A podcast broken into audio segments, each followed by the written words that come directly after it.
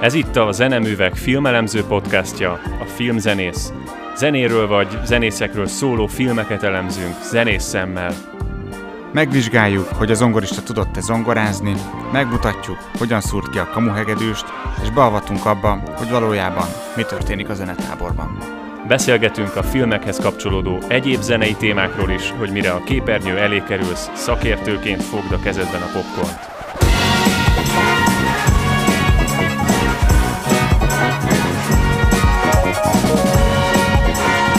Sziasztok, én Seidl Dénes vagyok, szokás szerint itt ül velem szemben Dénes-Worowski Marcell. Sziasztok! És elhoztunk egy újabb filmet, erről fogunk most beszélni. Ennek a filmnek pedig nem más a címe, mint a... Soul, azaz Lelki ismeretek. Ez egy kétezer-húszas Pixar animációs film, ami ismét az előző podcastra valahogy így ráfűzve a jazz világába tart minket, ugyanis egy jazz zongoristáról szól, aki hétköznapokban tanárként tengeti az életét, és vágyik a nagy karrierre, vár arra, hogy egyszer csak befut, és a számára nagy sztárokkal léphessen közös színpadra. Mondjuk gyorsan el, hogy mit kell tudni erről a filmről, kik játszanak benne. Ezeket mondottál, mert te jobban tudod ezeket kiejteni. Mondom, a Pixar kitalált karakterei játszanak benne, fantasztikus hangok vannak, akik ezeket a karaktereket életre keltik. Joe a főszereplőnk, ő Jamie Foxx hangján szólal meg, a másik főszereplőnk huszonkettő nevű lélek, ő Tina Fey hangján, illetve van egy őrült is a filmben, aki annyira nem fontos a film szempontjából, pontosabban fontos, de egy mellékszál, ő neki a hangot Graham Norton adta. Hogyha valakinek össze kéne foglalni gyorsan, hogy nagyjából hogyan kell ezt a filmet elképzelni, vagy ha még senki nem hallott róla, akkor, akkor mit mondaná róla? Milyen hangulat ez a film? Mikor üljön le megnézni valaki ezt a filmet? Szerintem ez egy lélekemelő film. Tehát, hogyha valaki azt szeretné, hogy közelebb kerüljön a saját életében így a, a miért élek gondolatkörhöz, vagy miért jó élni, vagy hol keressük az élet értelmét, akkor ez mindenképpen egy olyan film, ami azért úgy egy picit így a pozitív irányba tölti, vagy nyomja ezt az egész kérdéskört. Én nekem nagyon felemelő volt ezért ezt az egészet megnézni. És miért beszélünk mi erről? Azért beszélünk erről, mert a Soul-nak a központi témája az igazából az élet értelme, és az élet értelmét a zenén keresztül járja körbe. Tehát ez igazából nem egy zenész vagy egy zenei film, hanem egy olyan film, ami nagyon emberi témát dolgoz fel, és ezt az egészet a zenén keresztül közelíti meg, ezért fontos számunkra. Ahogyan néztem a filmet, az jutott eszembe, hogy ez a film abszolút meghaladta azt az általános ilyen gondolatot, hogy, a, hogy az animációs filmek azok így be vannak szűkítve egy bizonyos keretek közé, és meghaladta ezt a jégkorszak Shrek vonalat, és elkezdtek olyan dolgokról szólni mostában az animációs filmek, amik abszolút kinyitják a lehetőségeket, és nem csak egy egyszerű rajzfilmet vagy gyerekfilmet látnak a, a dologban, hanem itt sokkal szélesebb perspektívában tudják elmondani a, a fontos információkat, vagy a fontos érzéseket jobban át tudják adni, és ebből a szempontból ez a film nekem így az áppal egyenértékű.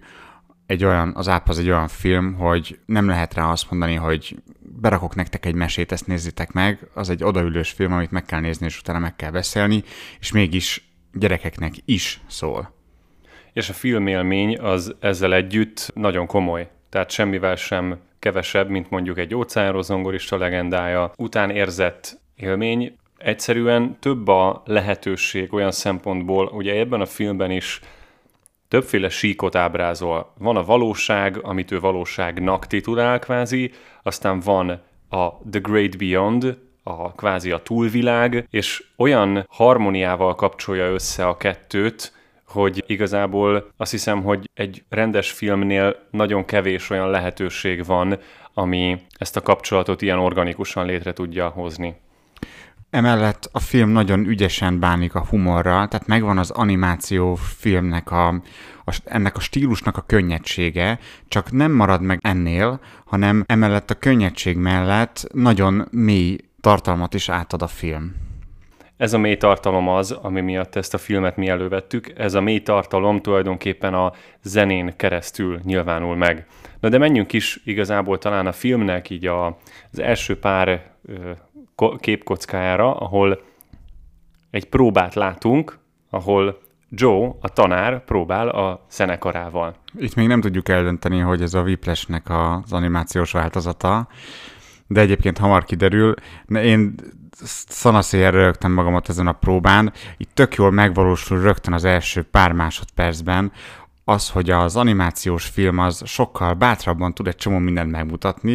Itt a próbán látottak az az, amit az animációs filmben meg lehet valósítani, de egyébként a valóságban semmi értelme nem lenne. Ezek azok a dolgok, amikre így gondoltam már csomószor próbán, hogy így meg kéne csinálni, de, de így nem lehet, vagy hogy nyilván nem fogod, hogy, hogy így ezen, ezen filózol, hogy a, hogy a harsonása, hogyan így rán, ráncigálja a cugot a, a harsonájának, egyszer csak így kiszalad a kezéből és elrepül. Ez egy játékfilmben, hogyha ezt megcsinálod, akkor mindenki tudja, hogy ilyen nincs, de egy animációs filmben meg tökre belefér. Ugyanúgy, ahogyan a trombitával felszívott, nem tudom, drazsék, az, az, is egy, az is egy hülyeség, meg nyilván nem lehet felszívni a trombitával semmit. Higgyétek el, próbáltam. De hogy, de hogy egyébként az, hogy mit tudom, hogy a telefon berepül a, a szaxofonval, te jó ég, miket szedtünk ki a hangszerekből, mik szorultak bele, tehát hogy már csak a fúvóka az egy általános ilyen szégyenmenet volt, hogy mentünk a hangszerészhez, hogy hát bocsánat, azért beleszorult a fúvóka, és akkor ez mindig egy ilyen érdekes dolog. Hangszerrel való hülyéskedés, amit igazából így, így tudod, így nézed, hogy ezt meg kéne csinálni, de nem csinálod meg, na az az animációs filmben működhet. Neked nem volt ilyen? Nem ugrottál volna bele legszívesebben néha a bőgödbe próba közben? Hát mi csináltunk olyat, hogy nyári zenekari táborban, Tihanyban telepakoltuk a tubát cipővel, meg pet palackkal. Tehát ez azért valahol valóság, de a valóságnak egy ilyen kiválóan jól használt karikatúrája. Ezen a próbán feltűnik egy kifejezetten tehetséges lányka, Connie, aki harsonázik, és van egy ilyen nagyon jellemző pillanat, amikor ővel egy picit így elszállaló, beleadja mindenét abba a harsonázásba, és marha jól csinálja, és egyszer csak azon veszi észre magát, hogy ott nevetnek az osztálytársai. És nyilván ez körülbelül egy ilyen tizenéves kis korosztályt ábrázol, ugye nehéz megmondani az animációs karakterekről, hogy hány évesek, de körülbelül ez a korosztály. És én azt gondolom, hogy ezzel a pár képkockával nagyon-nagyon fontos krízisre mutat rá az animációs film. Ez az a korosztály, ahol iszonyatosan érzékenyen reagálunk arra, hogy hogyan látnak minket mások. És hogyha nincs valaki, aki a gyereket támogatja, vagy egy jó tanár, vagy a szülő abban, hogy amit csinál, az jó, függetlenül attól, hogy kinevetik, vagy kinézik, vagy bármi, akkor nagyon nagy eséllyel abba fogja hagyni a zenélést. A film során egyébként visszatér majd ez a szál, hogy Connie abba hagyja-e a harsonázást, vagy sem. Ugye itt a film elején még csak azt látjuk, hogy marhára élvezi, és nagyon-nagyon tehetséges. És szerintem nagyon fontos fölhívni erre a krízisre a figyelmet, mert a szülők általában ilyenkor így megtorpannak, hogy hát nem akarja csinálni, nincs kedve eljárni a gitárórákra, meg a zongoraórára, és engedik, hogy abba hagyják. Mert azt gondolják, hogy az a helyes taktika, hogyha engedem a gyerekemet azt csinálni, amit szeretne. Miközben nagyon-nagyon sokszor a vélt motiváció vagy demotiváció az nem a hangszerhez kapcsolódó téma miatt alakult ki, hanem környezet, bármi más dolog miatt. Emlékszem, hogy most az év végén, amikor lezártam a növendékeket, akkor az egyik anyuka valami olyasmit írt nekem, hogy hát nagyon köszönik a, a munkámat, valószínűleg ez lesz a vége a tanulmányoknak, mert már a gyerek annyira nem élvezi a történetet, és már nincs kedve hozzá.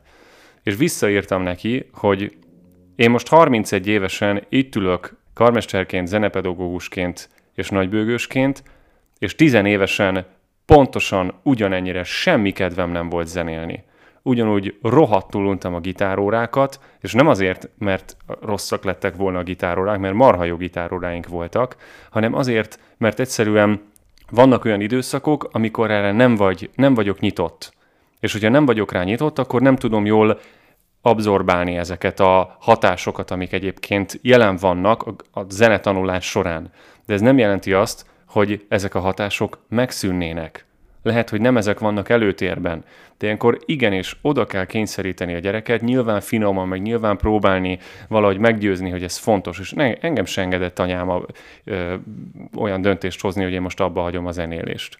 Hanem az volt, hogy szépen mindenki jár sportolni, mindenki jár zenélni, mindenki jár valami kreatív dolgot csinálni, és nem azért, mert itt most kedvem van, vagy nincs kedvem, hanem azért, mert ez a fejlődésemhez hozzájárul.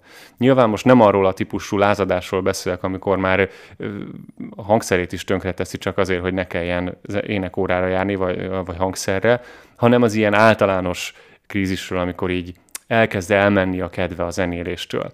És én így most így látatlanba biztatnám azokat a szülőket, akik esetleg hallgatják a podcastot, hogy egyrészt ne engedjék a gyerekeket első elbizonytalanodás után eltávolodni a zenétől, másrészt menjenek utána, hogy ennek az elbizonytalanodásnak mi is az igazi oka. Mert hogyha ez a közösségben rejlik, akkor lehet, hogy a közösségen keresztül lehet ezt az egészet megoldani. Egy jó szülei mentalitással, vagy egy jó tanárral, esetleg tanárváltással. Egyébként ebben az esetben, ugye Connie esetében azt lehet látni, hogy az első próbán zenélni egyáltalán nem menő. És azt látjuk, hogy a tanár a lelkesedését nem tudta átadni a megfelelő csatornán, és azzal, hogyha te fölállsz, és nagyon jó vagy abban, amit a tanár kér, akkor a többiek számára ciki leszel, és kiröhögnek, még akkor is, hogyha a nagy igazságokat nézve, vagy hát a szerintünk helyes szempontból nézve, teljesen jó, amit csináltál, és ebbe kéne tovább menni. És ez mondjuk a tanárnak a felelőssége, hogy valahogyan kialakítani azt a légkört, hogyha itt most fölállsz és bevállalod, akkor je, yeah, akkor te vagy a legnagyobb király. Emlékszem, általános iskolában volt az, hogy egyszer csak átbillent az, hogy énekelni menő, és ordibáltuk ezeket a énekzene tankönyvben található énekeket, és attól zengett a folyosó, és amint kimentünk a szünetre, akkor rá elkezdtük küldeni a Kossuth Lajost, meg nem tudom, mert valamelyik ilyen alfa hím a csapatba rájött, hogy ezt most akkor csináljuk, és akkor hirtelen ez lett a menő. És mondjuk ez tanárként elég nagy felelősség átfordítani. Nekem te jutottál eszembe, amikor nagy lelkesen magyaráz a tanár, és akkor ott van egy csomó tinédzser, akik egyáltalán nem érdekli semmi, hogy mint hogyha legutoljára erről beszéltél volna, hogy, hogy azért baromi nehéz motiválni ezeket a gyerekeket, mert mindenki máshonnan érkezik, ez nem feltétlenül az a része a zenetanulásnak, amit annyira lehet szere- szeretni. Ha jól érzik magukat, akkor nem tanulnak semmit, hanem ha ha meg tanulni akarnak, akkor meg nem érzik, vagy ha azt akarod, hogy tanuljanak, akkor meg nem érzik jól magukat. Szóval, hogy azért ez most innen könnyű megmondani a laptop mögül, de azért az ott helyben azért ez elég kemény, nem? Én azt éreztem, hogy ez a film ebben a jelenetben egy full valós szituációt ábrázol. Így néz ki egy zenekari próba körülbelül ebben a korosztályban. Nem hoztam szaxofont, vagy nem tudom. Igen, nem hoztam hangszert, nincs nálam a fúvókám, nem hoztam füzetet, tanárul ugye nem baj, Marci bácsi, nincs kész a házi feladatom, amúgy nem szoktam házi feladatot adni, de mindegy. De nincs kész. De nincs kész, azért sincs. Igen, szóval, hogy ez mindenképpen egy olyan állapot, amivel minden tanárnak meg kell küzdenie, és minden tanár különböző eszközöket talál erre. Én azt gondolom, hogy a legerősebb eszköz az tanárként, emberként motiváló erővé válni. Nem a tantárgyban rejlik, meg a tudásban rejlik a motiváció, hanem a tanárnak a személyében. És emlékszem, hogy az egyik osztályom akkor kezdett el valahogyan így jobban lelkesedni azért, amit csinálunk, mert amikor elmondtam nekik, hogy én karmester vagyok, és hogy most a hétvégén lesz egy koncertem, és ők teljesen el voltak ájulva attól, hogy akkor odaállok a negyven-ötven ember elé, és akkor vezényelek, és hogy mit csinálok, és hogy miért lóbálom a kezem, és akkor elkezdték utánozni a gyerekek, meg nem tudom, és nagyon vicces volt ez az egész nekik, de onnantól kezdve kialakult egyfajta ilyen lelkesedés a tanár iránt, és nem a tantárgy iránt, de mivel lelkesedtek a tanárért, ezért szerettek volna megtenni mindent azért, hogy én azt mondjam neki, hogy ügyös voltál, jól csikám, ügyes volt, Petike, szép volt, amit csináltál, mert akkor a tekintély személy visszaigazolta az ő jóságát, és ebből meríti a saját létének a legitimitását. És egyébként ez tökre jól megfigyelhető az óra vége felé, vagy hát ennek a jelenetnek a vége felé, mert elkezd valami olyasmit mondani a tanár, amiben teljesen megtalálja magát, és hirtelen nem a tananyag átadására koncentrál, hanem arra a tartalomra, ami éppen őt foglalkoztatja. És ez annyira őszinte lesz, és annyira magával ragadó, hogy elfelejti, hogy ő igazából egy ilyen olyan tanár, aki nagyon tudja föntartani a rendet, és a gyerekek is meglepődnek, és mindenki elkezdi nézni, hogy ő mit csinál. Erről a jelenetről mi jutottunk az eszembe, hogy sokszor szenvedünk azzal, hogy mennyi mindent vágjunk ki a podcastból, hogy hogyan tudunk szépen beszélni, meg nem tudom, és rengetegszer megfogalmaztuk magunknak, hogy igazából akkor kezd el jó lenni a tartalom, amikor nem arra figyelünk, hogy hogyan csináljuk, hanem arra figyelünk, hogy mi az, amit éppen el akarunk mondani, és akkor onnantól kezdve minden jó lesz. Legalábbis nagyon remélem. Ugye Joe-nak van egy ilyen szívfájdalma, ami szerintem a zenész társadalom, hát Satzper kb. nyolcvan százalékának sajátja, az, hogy nem került el zenekarba művészként játszani, és emiatt tanárként kell tengetnie az életét. Nem csináltunk felméréseket, de nekem az a gyanúm, hogy ma Magyarországon a zenetanároknak a többsége nem azért tanít, mert tanár szeretett volna lenni, bár kétségkívül ismerek személyesen sok ilyet, hanem azért tanít, mert egyszerűen ide sodorta az élet. Nem sikerült egy olyan zenekarhoz eljutnia, egy olyan kvártetbe, egy olyan formációban helyet kapnia, ahonnan ő el tudta volna tartani a családját, tudott volna félretenni autóra, lakásra, bármire, és nem volt egyszerűen perspektíva zenészként, ezért elment tanítani. És ez sajnos egy nagyon-nagyon szomorú történet, és az, hogy ez a film New Yorkban játszódik, az még inkább kiemeli ennek a helyzetnek a nehézségét, mert egyébként New Yorkban szerintem ez a probléma hatványozottan van jelen.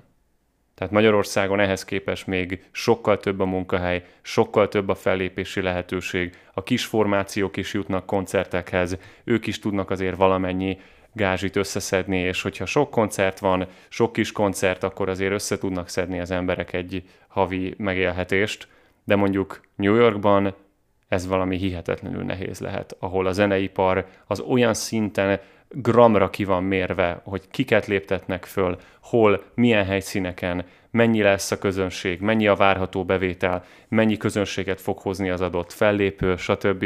Az egy olyan gépezet, amiben bekerülni halál nehéz. Amerikában nagyon-nagyon különbözik a mecenatúra jellege Európától, ugyanis Európában nagyon-nagyon sok az államilag finanszírozott együttes. Legyen az táncegyüttes, legyen az múzeum, legyen az szimfonikus zenekar, vagy néptánc, vagy bármilyen olyan művészeti formáció, ami szeretne az adott régióban működni. És rengeteg állami támogatást kapnak erre. Amerikában nincsenek állami együttesek. Amerikában támogatókból tartják fönn a szimfonikus zenekarokat. Tehát az a szimfonikus zenekar, akinek a vezetősége nem tudta meggyőzni a régióban lakó gazdag embereket, vállalkozásokat, cégeket, bármit, hogy ez a szimfonikus zenekar, ez kulturálisan elengedhetetlen ebben a városban, az a zenekar meg fog szűnni. És pont ezért nagyon-nagyon kevés az a pénz, ami kikerül a kultúrába, kevés az együttes, és emiatt nagyon nehéz ezekbe az együttesekbe bekerülni. Ez durva, ezt nem tudtam, hogy ennyire nincsen állami támogatás. Nincs. Ez kemény. De egyébként maga a dilemma, vagy hát a, az egész probléma, amit felvázoltál, hogy elkezdesz zenét tanulni valamiért, mindjárt rátérünk, hogy ez a filmben mennyire fontos szerepet kap, és pozícionálod magadat valahova, kerül egy ilyen álomkép a szemed elé, hogy te majd estéről estére fogsz járni, és zenész leszel, és egyszer csak ott találod magadat húsz évesen a katedrán.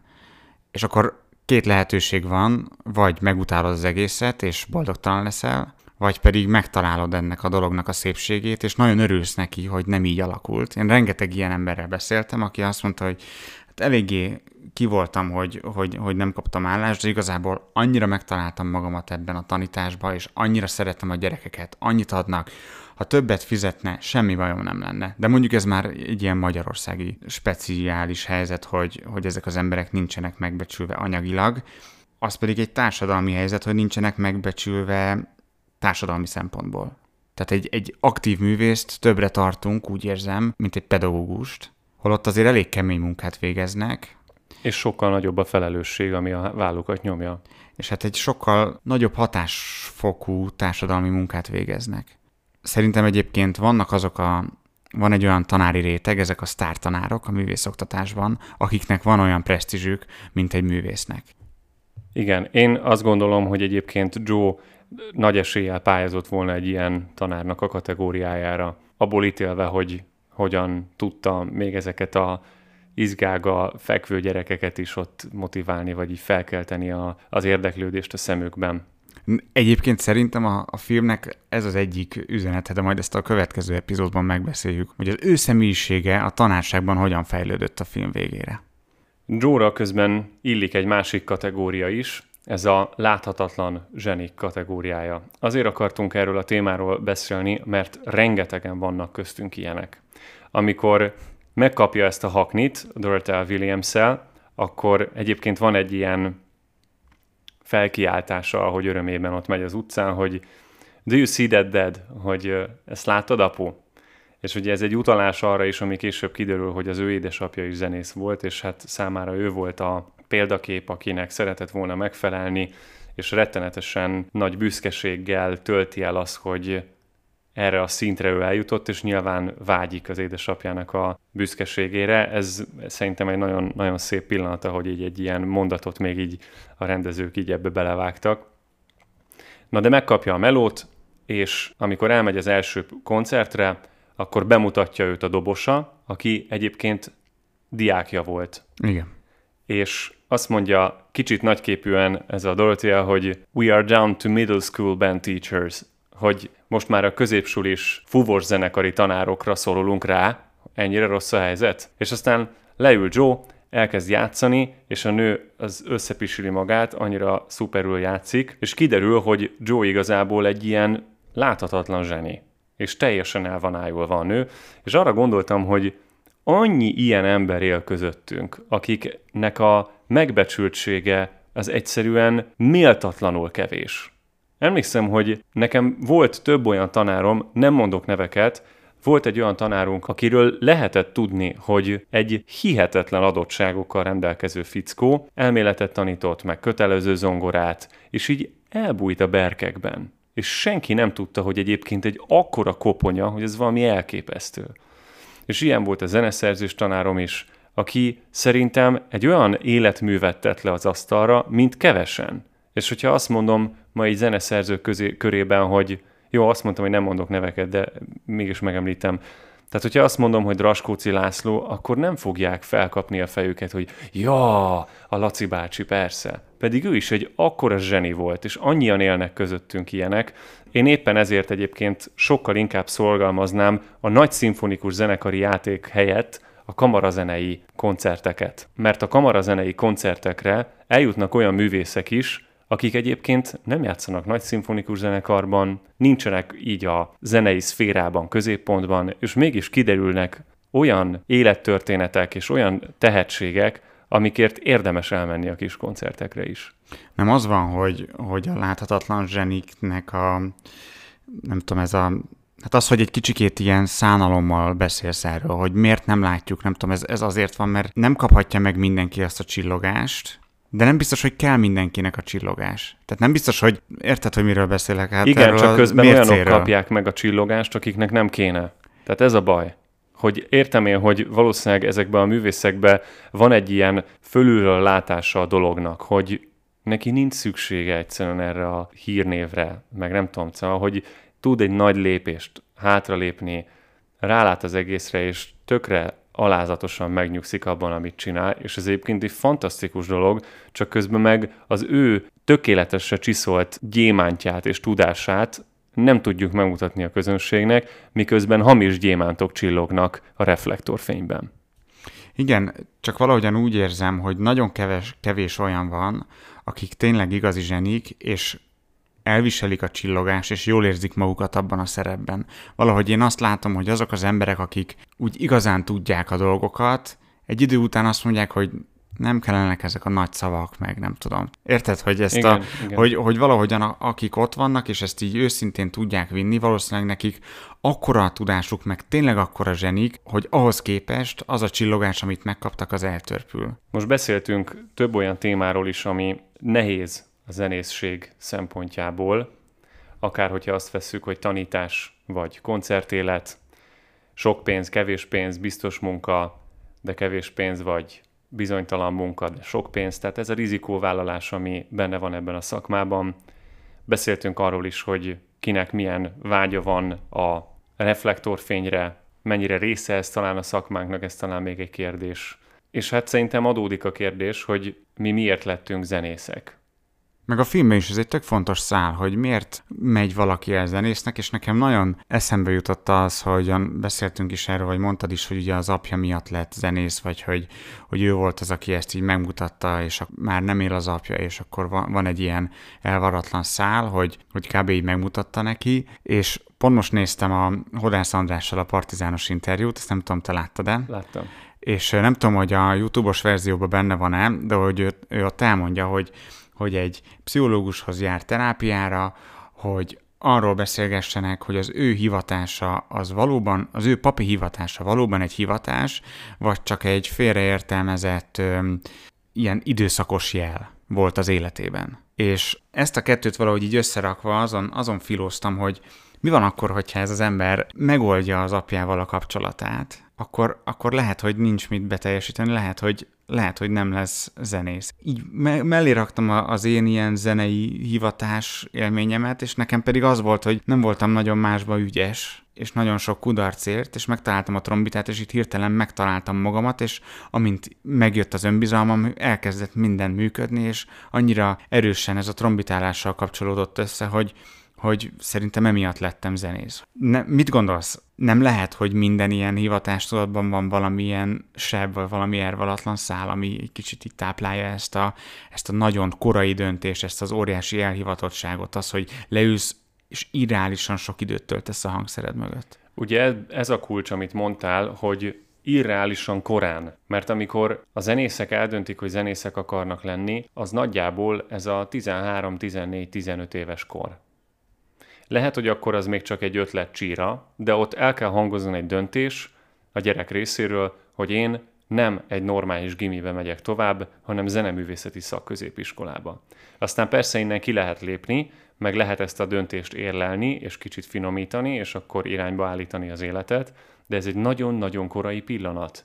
És nem csak a döntés a nehéz, hanem az ezzel járó lemondások sora, mert akkor lemondasz a fociról, hogyha kirándulni mentek, vagy bármilyen kulcsos házba viszed a hangszeredet, mindig játszanod kell, amíg a többiek bujocskáznak, te gyakorolsz, nem jársz edzésre, hanem szólfés külön órákra, meg nem tudom, tehát hogy az egész életedet erre ragad föl, ha csak nem vagy egy olyan zseni, hogy minden megy egyből, azért a magyar zenei középoktatásba bekerülni nehéz, mert nehéz a felvételi, magas szintű. Igen, én emlékszem, hogy tényleg nagyon-nagyon sokszor kellett a gyakorlást választanom közösségi időtöltés helyett. És emlékszem, hogy az, az egyik legjobb barátom szintén zenész, rajtad kívül is vannak barátaim, és így kiröhögtek minket a csapatban, hogy jó, jó, mert a Bazsi meg a Marci elmennek gyakorolni. És így tényleg ez volt a szitu, hogy nekünk muszáj volt állandóan valamit tanulni, valahogy gyakorolni. Ugye hiába azért gitárosként vagy bőgősként nincs az a szitu, hogy te most ne, ne hagyhassál ki két hetet, mert ki lehet hagyni, és akkor utána egy izmos gyakorlás sessionnel vissza lehet mászni a hangszerre. Azért nektek fúvósként egy hetet kihagyni az halál. Főleg az elején. Tehát amikor mi konzis időszakban vagy így az egyetem elején, olyan nyomorult érzés ez, hogy vagy valahol, és így érzed, hogy na most nagyon jól szól a trombita, kihagysz egy napot, és utána, minthogyha kis túlzással előről kell kezdeni mindent. A kihagyott idő és a minőségromlás az olyan iszonyatosan nincsen arányban egymással, hogy nem tudom elmondani. Ezt egyszerűen érezni kell. Szerintem nincs még egy ilyen ö, szakma a világon. Mindig is irigyeltem azokat az embereket, akiknek van egy tudásuk, és hogyha lemennek a tengerpartra és visszajönnek, az a tudás ugyanúgy megvan. Ebből a szempontból én picit olyan vagyok, mint egy sportoló, hogy ha kihagyok egy hetet, akkor a tudás lehet, hogy megvan, meg az emlékezet, hogy ez valamikor jó volt, annál szomorúbb vagyok, amikor belefújok a hangszerbe. Na de térjünk vissza arra, hogy szerinted nem táplálkozik valahogy valamilyen elvaratlan szálból minden hivatástudat, vagy mondjuk a zenei hivatástudat? Én azt gondolom, hogy itt most kettő irányt kell megkülönböztetni. Az egyik a negatív motiváció és a pozitív motiváció. Tehát itt ennél a tanárnál, Joe-nál simán lehet az, hogy a pozitív motiváció az az volt, amikor, majd ez nem nagy spoiler, visszaugrik a film egy emlék foszlányra majd Joe életéből, és akkor Joe azt látja, hogy ott a bárban zongorázik egy fickó, és hihetetlenül varázslatos, és teljesen rabulejti. Ez az egyik, ez a pozitív motiváció része. A negatív motiváció része pedig simán lehetett az, hogy az édesapjával való viszonyát ezzel akarja beteljesíteni. Mind a két motiváció belülről jön, mert belülről jött a lelkesedés a zene iránt, és belülről jött a fájdalom, a beteljesületlenség iránt. És valahogy a kettőt összekapcsolva használja föl a zenét egyfajta öngyógyításra, meg önmegvalósításra. És ilyen szempontból én is tudok meghatározni ilyen negatív és pozitív motivációkat. Hát a negatív motiváció az nekem is az, amit te mondtál, hogy nem igazán voltam jó másban. Nem voltam rossz, mert nem voltam hülye gyerek, tehát ezeket az alapdolgokat tudtam csinálni, és lehetett velem focizni is, lehet, hogy béna voltam, de azért nem tudom, szóval, hogy akadálynak elmentem. És az irodalom meg a nyelvtan is elég jól ment, arra emlékszem, hogy ezek a reáltárgyak voltak, amik igazán testhez állóak voltak, de aztán emlékszem, hogy volt egy ilyen matek felmérő valamikor ötödikben, és kiderült, hogy valamilyen brutális monotónia tűrésem van. Tehát voltak ezek a feladatok, hogy plusz kettő, plusz három, plusz kettő, plusz három, és ezeket kellett időre hozzáadni egymáshoz. Ez volt a számsor, és ki meddig jutott el, annak alapján mérték föl, hogy ki mennyire fárad. És ezt kellett csinálni, nem tudom, egy órán keresztül, vagy nem is tudom, így meg voltak adva időszakok, és ilyen irreálisan magas értéket kaptam a monotónia tűrésre, úgyhogy szerintem még talán ezek a matekos dolgok sem mentek volna rosszul. Az egy dolog, hogy egy idő után kimaradtak az alapok, de talán azért elmondhatom, hogy így az alapszínvonal megvolt mindenben, de nem voltam semmiben sem igazán jó. Ez a tipikus négy egész kettes tanuló egész életemben minden tárgyból.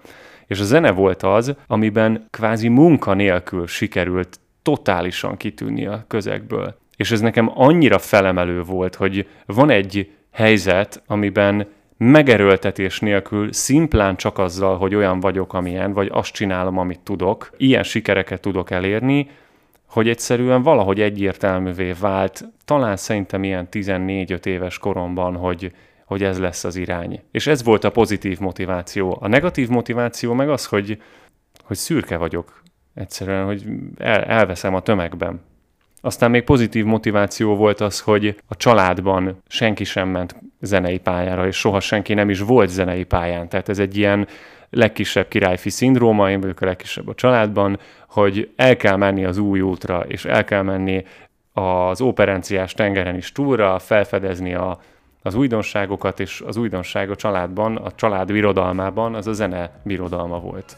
Az elhangzott zenei témák mellett a filmnek ugye egy nagyon-nagyon erős emberi témája is van, ezt most nem lőjük le, nézzétek meg a filmet. Annyit azonban még szeretnénk elárulni a következő podcast részhez, hogy ezzel a filmmel mi az első évadunk végéhez értünk, tehát a következő rész lesz az első évadunk utolsó epizódja, utána majd egy pici nyári szünet következik. Reméljük, hogy sikerült kedvet csinálni ez a filmhez. Ez egy nagyon jó film, direkt olyasmit kerestünk, ami egy nyáresti fröccsözés közben belefér. Ez egy jó randi film, ez egy jó otthonülős film. Nem kell mindig a limonádé, jöhetnek azok a dolgok is, amik értéket közvetítenek, és egyben könnyen fogyaszthatóak, akár csak a zeneművek. Ez volt mára a Filmzenész Podcast, jövő héten még ezzel a filmmel folytatjuk, de már spoilerezni fogunk többek között, ezért is javasoljuk, hogy nézzétek meg a filmet minél hamarabb. Kérünk, hogy bárhol hallgattátok ezt a podcastot, iratkozzatok fel, illetve ha tetszett az epizód, értékeljétek, hogy minél több emberhez eljusson a mai beszélgetés. Kövessetek minket a Facebookon, és csatlakozzatok a Zeneművek hallgatótáborához, hogy nehogy lemaradjatok a különböző programjainkról. Jövő héten találkozunk, sziasztok!